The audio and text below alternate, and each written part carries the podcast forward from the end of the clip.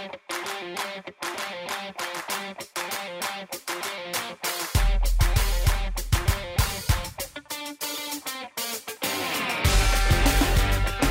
to the OTP from Indy and the Combine. I would call it the Titans Fab 4 edition of the OTP, except that I have been advised by our legal department that Fab 4 is trademarked by somebody and that it would be uh, inaccurate. Well, it's just odd. My name is Mike Keith. You've just heard Amie Wells chime in. Jim Wyatt from TitansOnline.com is here for his 87th consecutive combine. Jim, welcome to the program. Uh, glad to be here. Would it not be the Fab Four? You say inaccurate because one of the four is not Fab. Well, I, I, I don't know. You'd have to talk to legal. If you don't know who's not fab, it's you. That's So, that's what they say. I The one think. we know who is fab is Coach Dave McGinnis. but not legal. He will be playing the role in terms of audio today of Sam Elliott because that's who he sounds like right now. Yeah, Coach I- Mac, it is good to have you with us as part of this edition of the OTP. you know what? This is my first combine uh, with you guys doing this, and I love it. I mean, this is my 33rd, 34th time up You're here. the mayor of the combine. well, you know, if you've been someplace for 34 years, you know a lot of people. Well, Jason Garrett, the Dallas Cowboys coach, just stopped you out in the hall. How long have you known Jason Garrett? Well, since, I- since he was a teenager or something. I hired his brother John on my staff at Arizona, and I knew his dad. You know, when he was scouting for a long time. yes. So the answer is yes. yeah, yeah, a long time. Uh-huh. But it's great being here with you guys. It's cool. This is this is neat. It takes three hours to get anywhere with Coach Mac, though. Any place you want to walk, you stop every two and a half steps because he knows somebody and wants to catch up, and that's part of the Like combine Jason experience. Garrett. Yeah, but like you got to get through all of that. So if you need to be anywhere on time, no shot. Tell Coach Mac to meet you. Ashley, Ashley Farrell was so mad at me last night. We were walking back from dinner, and it's really cold in Indy at night, wind whipping through the buildings. Mm-hmm. She finally said, Coach Mac, please, next person you know, don't say hello to him.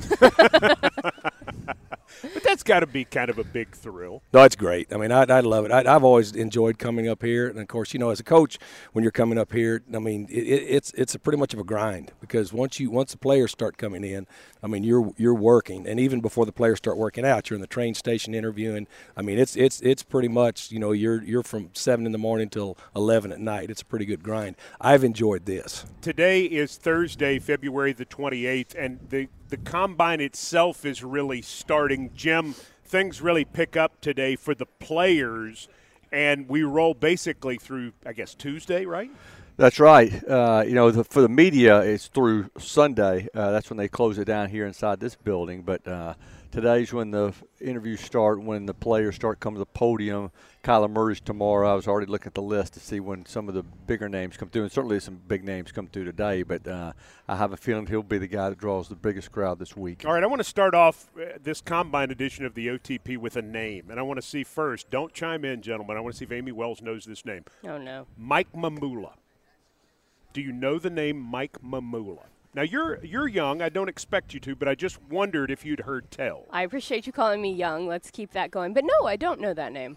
Mike Mamula is one of the most famous combine stories in 1995. Defensive end out of Boston College came here and blew the combine away. Did 26 on the bench press, ran 4.58, 49 on the Wonderlic, 38 and a half on the vertical. He went from being he was a good player at Boston College. He had 29 sacks his last 2 years, but he went from being a second or third round pick to ending up being the seventh pick overall. And when people talk about a guy being a Mike Mamula, what are they saying, Coach Mac? Well, you know, they're- first of all, it's a little bit of a, uh, you know, it's a little bit of a misnomer because Mike Mamula was a good player. I mean, he was a good player. You know, I was I was I was coaching at the Bears, and I, I I vetted him. I wrote a report on him. You know, and and he was a guy that he played really good at Boston College, had good production. You didn't you didn't quite see those numbers, you know, on tape. The interesting part about it was, I mean, and you, you, you just said where he went up. You, you realize during that draft, that's the 95 draft, uh, when we were at the Bears, we took Rashaan Salaam. That was from the Oilers. I think that was, 80, I mean, that was, Eddie George. Yeah. So anyway, He's The- a good player. the, the, the, thing, the thing that happened with that thing, they No, traded. cor- incorrect. That was, that was Steve, McNair. That's I'm McNair. sorry. That's McNair. Eddie George was 96. My bad. They they they traded with Tampa. They traded up with Tampa to go get that pick, and and the two people that Tampa took with the trade down, everybody will know these names. And first of all, they're two Hall of Famers. Yes. It, it's crazy how the draft works. I mean, it was Derrick Brooks and Warren Sapp. And Warren Sapp. And, and that's how it went. The head coach at the Eagles at the time was, was Ray Rhodes. And Ray Rhodes and I were in the same freshman class together at TCU, you know, it, it, as football players. And, and so it was, uh, yeah, everybody was shocked when they moved up, and then when they took him. And as you said, Mike, you, I mean, you know all of all of his stats. He was a good football player, but the expectations that were put on him because of where he was traded up to were really a little out of whack. Jim Wyatt, does it surprise you to learn that Mike Mamula had an eight sack year with the Eagles and an eight and a half sack year, and finished his five years there with 31 and a half sacks? Pretty impressive. Well, it, it, I think to Coach Mac's point, because when you hear, oh, this guy may be a Mike Mamula, he may be a guy who tests off the charts. I mean, that's a good NFL career. He had an injury that basically finished him, but he was a good player he he just wasn't what was perceived coming out of Indianapolis and with a seventh overall pick. Yeah, and we see. I mean, obviously, this guy wasn't drafted nearly as high, but people in Nashville more familiar with him. But you know, Chris Henry, somebody like that, who has who blows it away during the running back from Arizona, right? Who blows it away during some of the drills leading up to the combine, and then. Uh, he didn't do nearly what Mike Mamula did. I mean, he, his career never took off, and and uh, he climbed the ranks by his, you know, what he what he ran, you know, what he did physically, and not necessarily based on what he did on tape. And that's why a lot of coaches and GMs will tell you what's the most important thing is what what you do on the football field. So let me ask a question. I think I'll start with Coach Mac just because you are an evaluator of talent for many, many years. Why are we doing this the whole combine if sometimes it can be a little skewed and may or may not actually be an indicator of a guy's production through his career. You know, if you think about putting together a picture of a, of a, of a player for the, for where you're going to slot him both vertically and horizontally on a draft board. You use this as a piece of that puzzle. The biggest thing that comes out of this is is you get an apples to apples look at everybody on the medicals. That's huge. That is really huge. Now, the drills and what you see, some of the things that you see, you confirm that you've watched on tape. This is a piece of the puzzle, and, and the better scouting staffs and the better organizations, you, you don't weight this any heavier than you weight anything else. And to Jim's point, the thing that carries the most weight is how they play on tape because you know you're drafting football players. But there, and over the years, I saw where Gil Brandt just put out a chart, you know, as, as to where they had you know certain measurements and numbers and places where you know players should hit depending on the positions they play. At least if you've been doing this for a while, you've got some historical averages to look at. But still, you've got some guys that came here that that I mean, I drafted one of them at Arizona. Anquan Boldin was not a combine whiz. Anquan no. Boldin. And I mean, he, he ran four seven. He's a receiver that ran four seven two. And he was originally talked about as a first round pick, and then he came here and ran four seven two, and everybody went, eh. He ran four seven two, and so I was able to get him in the second round, and the rest is history. So you, I mean, you have to be able to. But I think if you've got a, a good history and a body of work that you can reference things to, this is just a piece of the puzzle, Amie. As a reporter covering this for the Tennessean and, and now for the Titans and for TitansOnline.com, Jim, what are the most important storylines that you have found over the years that end up mattering that come out of the combine? I mean, I, I, think from a reporter standpoint, because we don't. I mean, I think a lot of people figure, okay, you're going to the combine, you're going to be watching the drills, you're going to see these guys. I mean, obviously, we, we got the bench press right here behind us. That hasn't always been the case. So it's not like you can see the drills. I'm always interested to see how these guys handle themselves – uh, you know, in front of the big crowds and all the questions I have to answer. I mean, these guys have got to be honest, and they're getting these. They're not getting anything here with the reporters that they're not getting behind closed doors with these teams during these 15-minute interviews. So I'm always curious to see how these guys handle themselves. Some of them come in here like a Tim Tebow, and uh, there's not a flaw next to his name, and uh, and then other guys come in here certainly with some baggage, with questions they have to answer, whether it's off the field stuff. And I'm always curious to see how those guys handle those situations as well. Uh, uh, certainly interested in the drill. Certainly interested in what guys run. You know the what guys run again. Circling back to that, I mean, a lot of times that that helps. Sometimes it's overrated. I mean, uh, who knows if the Bengals are really talking about trading Ross? But he he blew the combine away a couple of years ago, and now he's he's reportedly on the market for being traded. So. Uh, I, I, I, guess from a reporter standpoint, it's more uh, what you find out about the guy during your time with him here at the combine. Well, and, and that and that goes to the coaching aspect of it too, you know. And, and, and Amie asked a very good question about what do you get from this. The next thing you get is face to face with these players, and not only the 15 minutes that you get 60 of them that you schedule in your in your room, you know, over at the Holiday Inn, uh, the 60 of them that you have, but also where they call the train station, where the, the assistant coaches they've got 32 tables set up in a huge, uh, you know, auditorium place over there that you can get as many players as you want, and that's where the assistant coaches can really sit down and start to grind on these guys and really kind of find out what they're about, you know, family wise, find out what they're about football wise, and just find out, and, and to your point, Jim, how they handle themselves around what's going on. Who's the most impressive combine interview you were ever involved with, Dave McGinnis? Uh, I would have to say James Laurinaitis. James Laurinaitis out of Ohio State. I mean, you know, immediately as soon as he left the room, you know, I said that's a middle linebacker in this league and and and and James Laurinaitis wasn't the fastest player, but you could just tell the presence that he had, and when you sat down with him, you know he was he was so dialed in, and and and ended up clearly, you know, coaching James at the Rams. We went to the Rams, and and you just know, and if you've done it, uh, you know, long enough, you get a point of reference where you get it back to. But he was impressive just because of the way he handled himself, his knowledge of what was going on, and also when you, I mean, you you know, you know, his dad Joe was the animal you know, Hawk and Animal, yeah, exactly. The Road Warriors, the Road Demolition. Warriors. And so, and so, I mean, it, it's a very unique background. But you bet I know. Yeah, I know you know. That's why I brought it up to you. But uh, and and Joe was in a lot of practices up there at the Rams. But anyway, James Laurinaitis was just because of the way he presented himself. I'll tell you what, I would never ever want to be in an NFL interview at the NFL Combine. No chance. Why? I would crack under the pressure. It's an intense 15 minutes. You've got coaches, general managers, assistant coaches, coordinator. Everybody's in a room. Scouts are in there. And you, I mean, it's a firing squad. You are taking questions from here and there and everywhere. They're asking you to do things. They're trying to see how you're going to respond. They're doing crazy things to you. Like, nope, nope. I would crack. I would cry. Have you ever heard or reported upon much that has happened – in one of those interviews, Jim? Have you heard a lot of stories about I about? probably heard stories more than you know, just the the things that coaches will do or scouts will do that'll try to get these guys off their game. I mean, asking them, you know, some some stuff. You know, obviously has been reported that have been asked in more recent years. I think that certainly the NFL is trying to crack down on about how extreme you can take some of these questions, but. Uh, I guess the main thing I've heard has probably been from Titan scouts, just how you try to get these guys uh, ask them something that's different. And when you have so many teams that are getting cracks at you, you've got to be pretty creative to do that.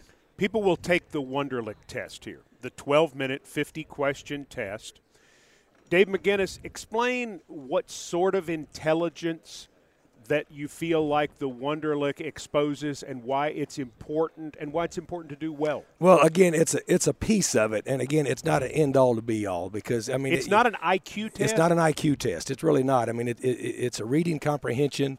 Uh, being able to, to process quickly and move because you know you're graded on, on how many you're able to answer in the 12 minutes as you said but it, look coaching for 31 years in this league i've had guys that have scored Mike Mamula, you're talking about, scored 49. 49. He scored 49 on the Wonderlic out of 50. It's pretty good. You know, but I've also I've also had great players that I won't name in my 31 year career that were single digit Wonderlic guys. Were great football players. And so, I mean, you have to it, it takes into a lot of different backgrounds, you know, how you do. Some people just aren't good at taking tests. You know, if you're like what Amie Wells said, if you're going to cry in the interview, you might you might not do good on the on the test. I mean, that is just, but it's just another piece, and it's another part of it. But you look at it, and you look at it. I think you look at it a little more, you know, subjectively than you do objectively, and make it. it it's not a it's not a finite thing, Mike. How many things that are reported here, and I, Coach, I want you to take it first, and then Jim second. How many things that will be reported here about Wonderlic tests and how guys do in interviews should the public take as 100% true? Well, first of all, they used to not ever report the Wonderlics. You know, and because I think it gives a false narrative as far as as far as to a person's intelligence, their football intelligence, their innate intelligence. You know, that's not fair to begin with. Right. And so you can't if and again, anytime you put numbers to anything, people are going to draw their own conclusions to it. And so the numbers on the Wonderlic were never ever supposed to be exposed. In this day and age, you know, I mean, look, when I first started coming to this thing, this thing was closed down tight, tight, tight. Now, now fans are in here, you know. So I mean, it's just what it is, the the information that's out there. But you should not do uh, don't draw any finite conclusions from the Wonderlic. Yeah, I mean, I'll, certainly you hear about the the lows more than you do the highs. Yeah, you hear Bob Smith yeah. just made a five. Yeah, and then uh, you hear was it Ryan Fitzpatrick? Did he made did he make a fifty? Uh, he made forty eight. Made I a forty eight. Yeah. Okay, so I think something Pat, really Pat good. McInally is the only fifty, if I'm not mistaken. Now, I, you'd have to you'd know that. I, I, I don't know that. I mean, Former Bengals punter who went you know, to I Harvard. know well, I know is. you know who he is. Yeah, Yeah, but I didn't know.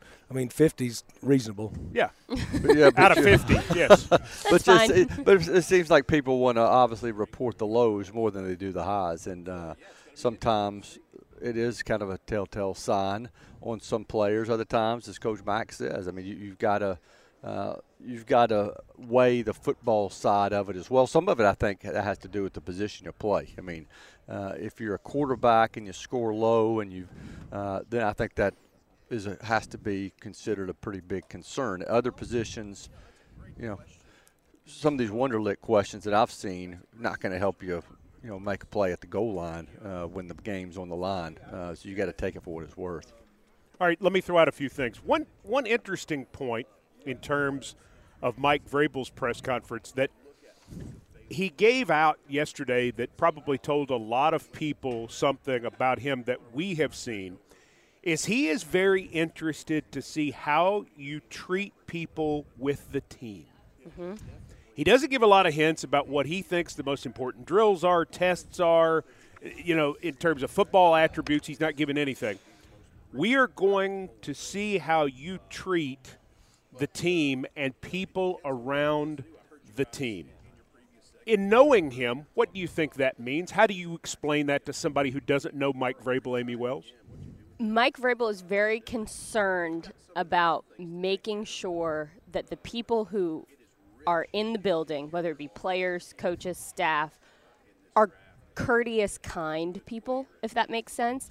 He wants to make sure that his staff knows every person's name from Amy Adams Strunk to the person who cleans the building on the weekends. He wants everyone to feel like they are part of the team, like they're part of the family.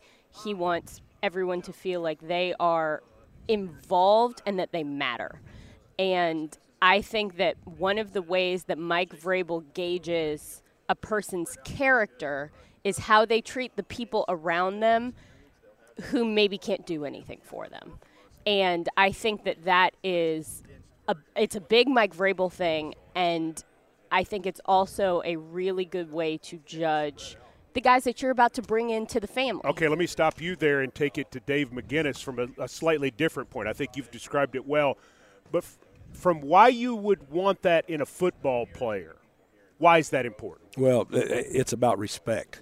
Because the thing that, that, that's extremely important, and look, you can be the most violent football player in the world, but it doesn't mean that you have to be disrespectful to everybody else. And to Amie's point is so good, you don't have to be disrespectful for the people that clearly can't do anything for you, but really do do a lot for you. Look, when you're vetting these players, even when you go to their universities, when you go to to you know when I used to go to these uh, pro days at these universities, I would I would I would when we would go there, I would try to go into the dining hall and ask the ladies, you know, how's how's Mike Keith? You know, we're here we're here to work. How, how's Mike Keith? You know, how, how's the guy the, the people that cleaning the building? You know, we're here to we're here to work somebody out. You know, we're here to work somebody out today because everybody's there. You know, we're here to work out Mike Keith. You know, how, how's he? And then those, when you do that, look, it's a respect factor because when you travel in this league, you re- you represent more than just yourself. You know, it's how you it's how you treat people on the airplane, how you treat. I mean, it's a respect factor. And look, I've I've I've worked with some really really violent football players in my 31 year career that were really, really gentlemen. One of the best I ever coached in my life. And everybody knows the name, Mike Singletary. Absolutely. Could not be a more violent football player ever. First ballot Hall of Famer. One of the most respectful human beings you've ever been. There's something to, now, no, not everybody has to be a Boy Scout, not every, but you have to be respectful of people. And we've all seen the kind of the two sides of Mike Vrabel. I mean, the the guy who's on the football field that is will yell and scream and and and use some colorful language sometimes when he's not happy. He's an intense guy. I mean, I can only imagine what he was like in the huddle as a player. Uh, but we've also seen the side of him that's uh, really good to people, and we talked about people inside the building. I know it was as an event on Monday with him at, at, elementary school where he was reading to kids, and just to watch him not only interact with the kids but the teachers, everybody was in the building, and that's why he is at all these events that we've been to with him. Uh, he doesn't want any phonies around the team. I mean, you can sell a guy during a 15-minute interview and come across as a great guy, and and and uh, but but if you di- he, he wants to dig deeper on some of these guys, as Co- Coach Mike mentioned, you have to do. I mean, you talk to people around him. That's when you kind of get a bigger picture of what a guy's all about. He, he don't want to be tricked into picking a guy and then finding out something completely different about him when uh, when he gets in the building. And, that, and that's why you got to do homework on these guys. Each coach and general manager does a session with the media here. Yesterday, Vrabel and Jon Robinson did theirs. Jon Robinson seemed to make some news speaking about free agent safety Kenny Vaccaro, referring to him as a primary target. With Jonathan Cyprien returning from injury, there was some wonder if the Titans would go back in on Vaccaro. Did what he say yesterday about his thoughts on Vaccaro change your opinion on that or give you any more clarity with that? Uh, I don't know that it did. I mean, I, certainly that was the biggest uh, one-liner that came out of it, and and the minute I saw Kenny Vaccaro retweeting some of the stuff that was said, you knew that it got his attention as well. And then, you know, I couldn't have to admit I'd noticed also about an hour later after all of this Vaccaro uh, news spread that I saw Jonathan Cyprien tweet out a picture of himself, you know, six months after an ACL, showing him working out on the field, and he looks great.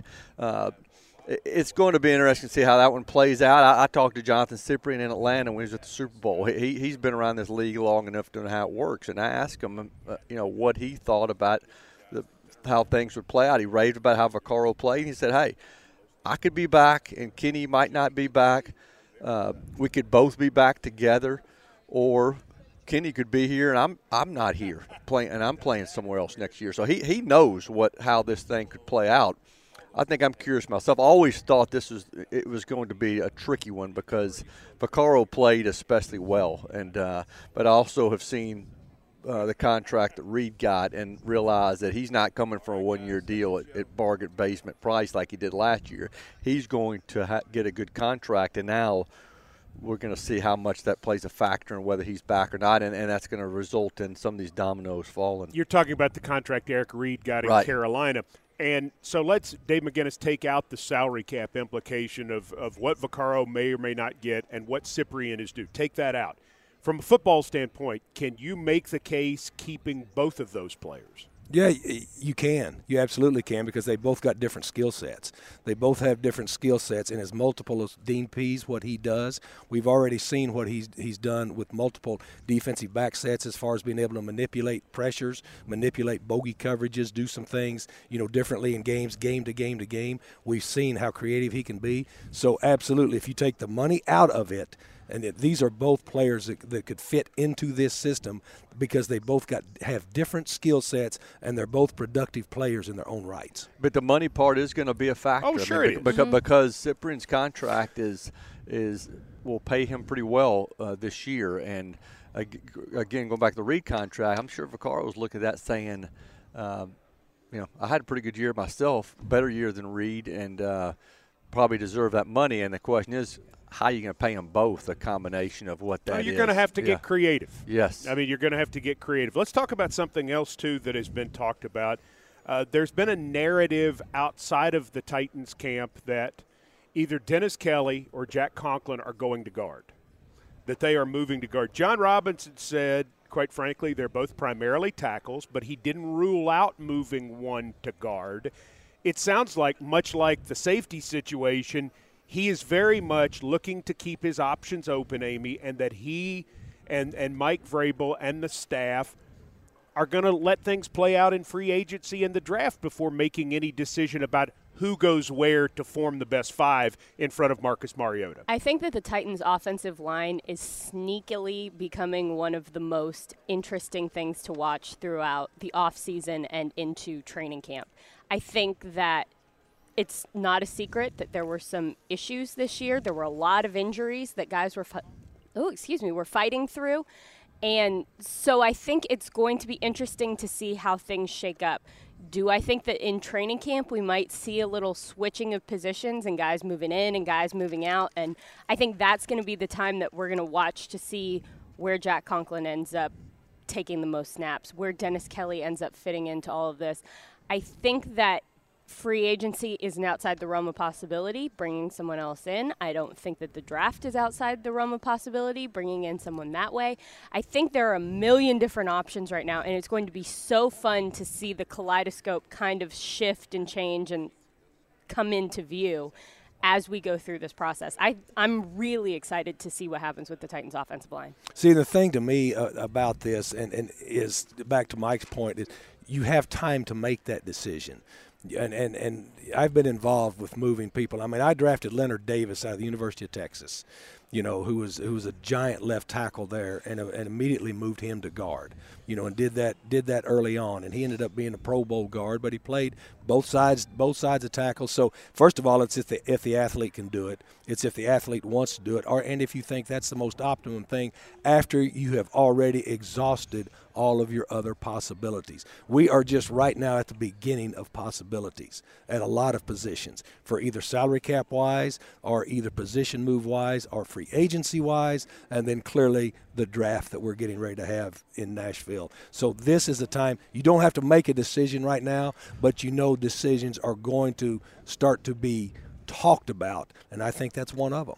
And, and, and, part of that reason is because you just don't know how things are going to play out. You might have your eye on a guy in free agency. You might have your eye on a guy in the draft. Well, what happens if somebody else is willing to give the guy more money and miss out on this guy early in free agency, or you're not able to get to this guy in the draft, and then you maybe reconsider some things.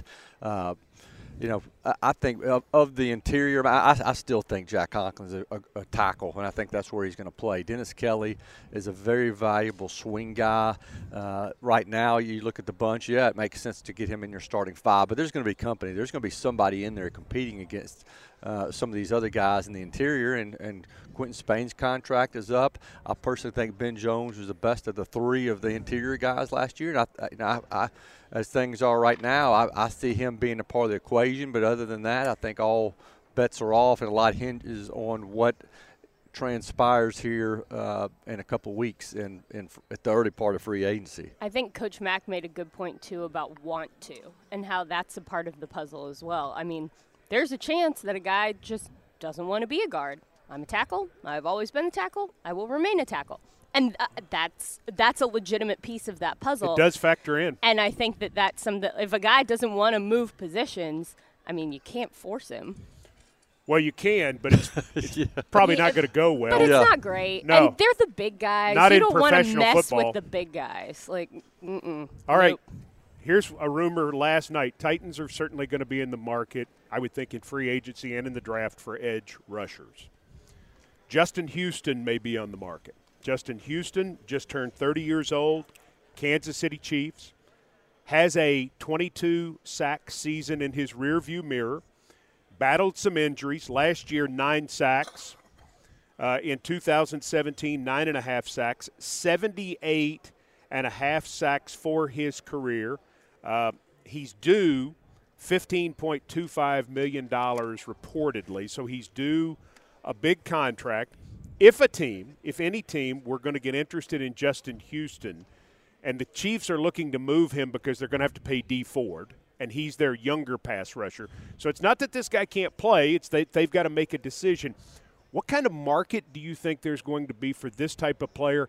And as somebody who's been in those rooms, knowing that he's 30, knowing that he has a big number, what sort of offer would any team make for this player? Well, let's put something else at the back end of that that's extremely important. Let's look at his medical history. Right. Because he's missed, you know, he's missed some ball games and that's extremely important. You know, I, I vetted him coming out. I mean, you could you could you could sense, you know, he was at Georgia, he, he coming out. This guy can bring it can bring it off the edge and that's borne out to be true. True. Okay? But the reason that he is on the market and you you've listed the first two and then the injuries also factor into that. And so the first thing you would have to do is go in and do a complete your medical evaluation on this guy because if he's carrying a if he's carrying a, a, fifteen million dollar hit, all right, right now, and you have to look at your roster to see how that money fits in because free agency. When you start talking about free agents, it's different when you're talking about a draft pick because those uh, salaries are slotted. You start talking about a free agent that's been in the league for a long time, then you're talking about some money. And the numbers that you brought up, everybody wants to get everybody wants to get pressure. So it's going to be extremely important. Until I know the medical, I don't know. This team needs an edge rusher. I mean, there's no question about that. It's just a matter of who it's going to be because Brian Orakpo is not coming back. Uh, he's retiring. Derrick Morgan, I'll be shocked if he's back. Uh, his contract's up. So you're left with Harold Landry, who I expect to make a good leap uh, next season. Kamalei Correa, who uh, you know, who certainly has potential, but uh, was at a point where he was inactive at least one game, maybe two games last year, because obviously you need to step it up, and they valued some other guys more. And then Sharif Finch, who showed some promise, but still a little bit unproven himself. So t- there's there will be some additions at that position. It's just a matter of who they're going to be the edge rusher will be addressed this offseason. That is that is true. You know that. All you all you have to do is look at your roster, and you can see you can see how it slots in. The edge rushing position will be addressed in this offseason. If you're the Tennessee Titans with guys like Sharif Finch, Harold Landry, younger guys, inexperienced guys, would you rather bring in someone in free agency, even though they're a little bit older, they're uh, the shelf life is a little bit different, or would you rather bring in more young talent to have the longevity?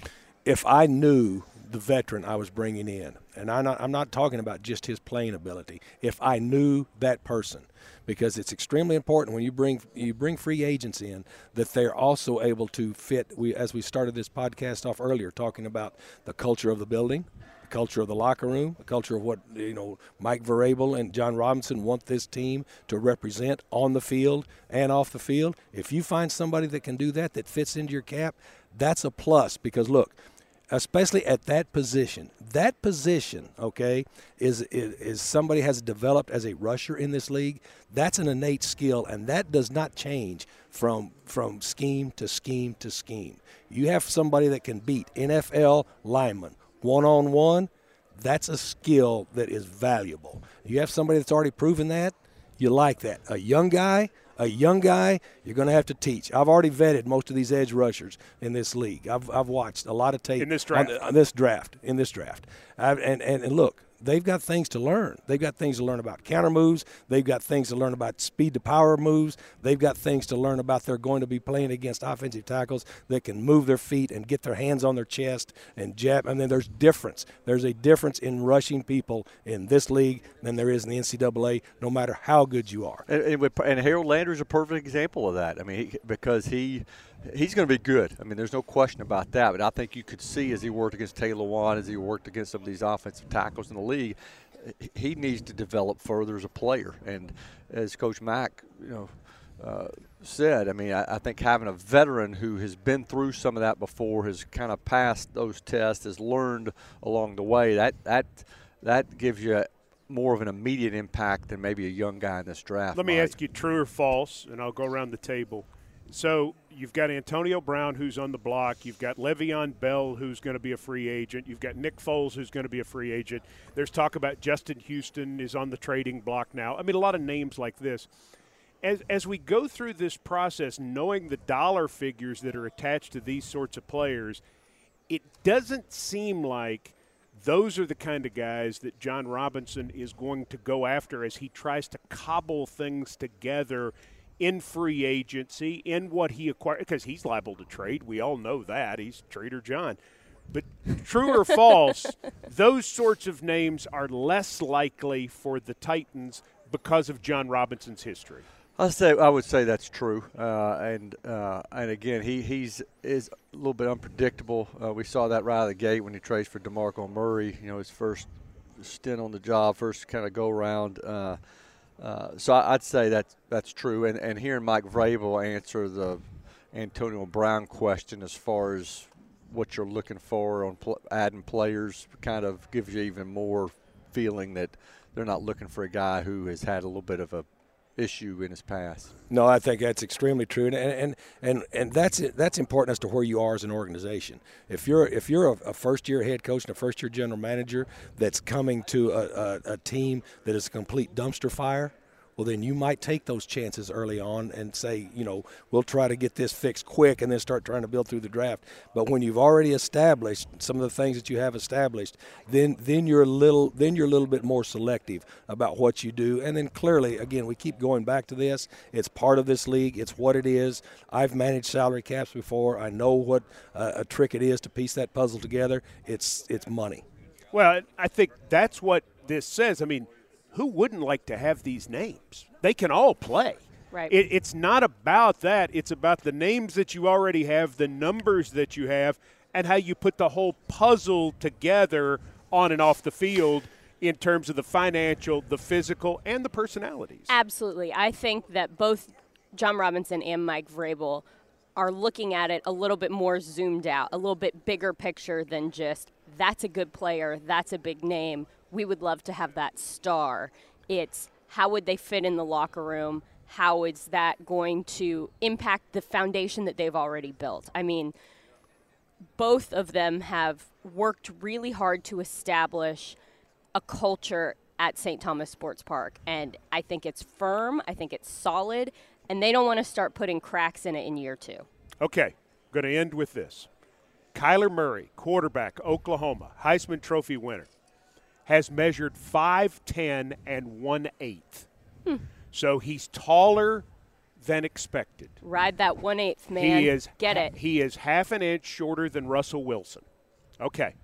So, yes or no, the fact that he has measured over 5'10, Amie Wells, he's now a top 10 pick. Yes or no?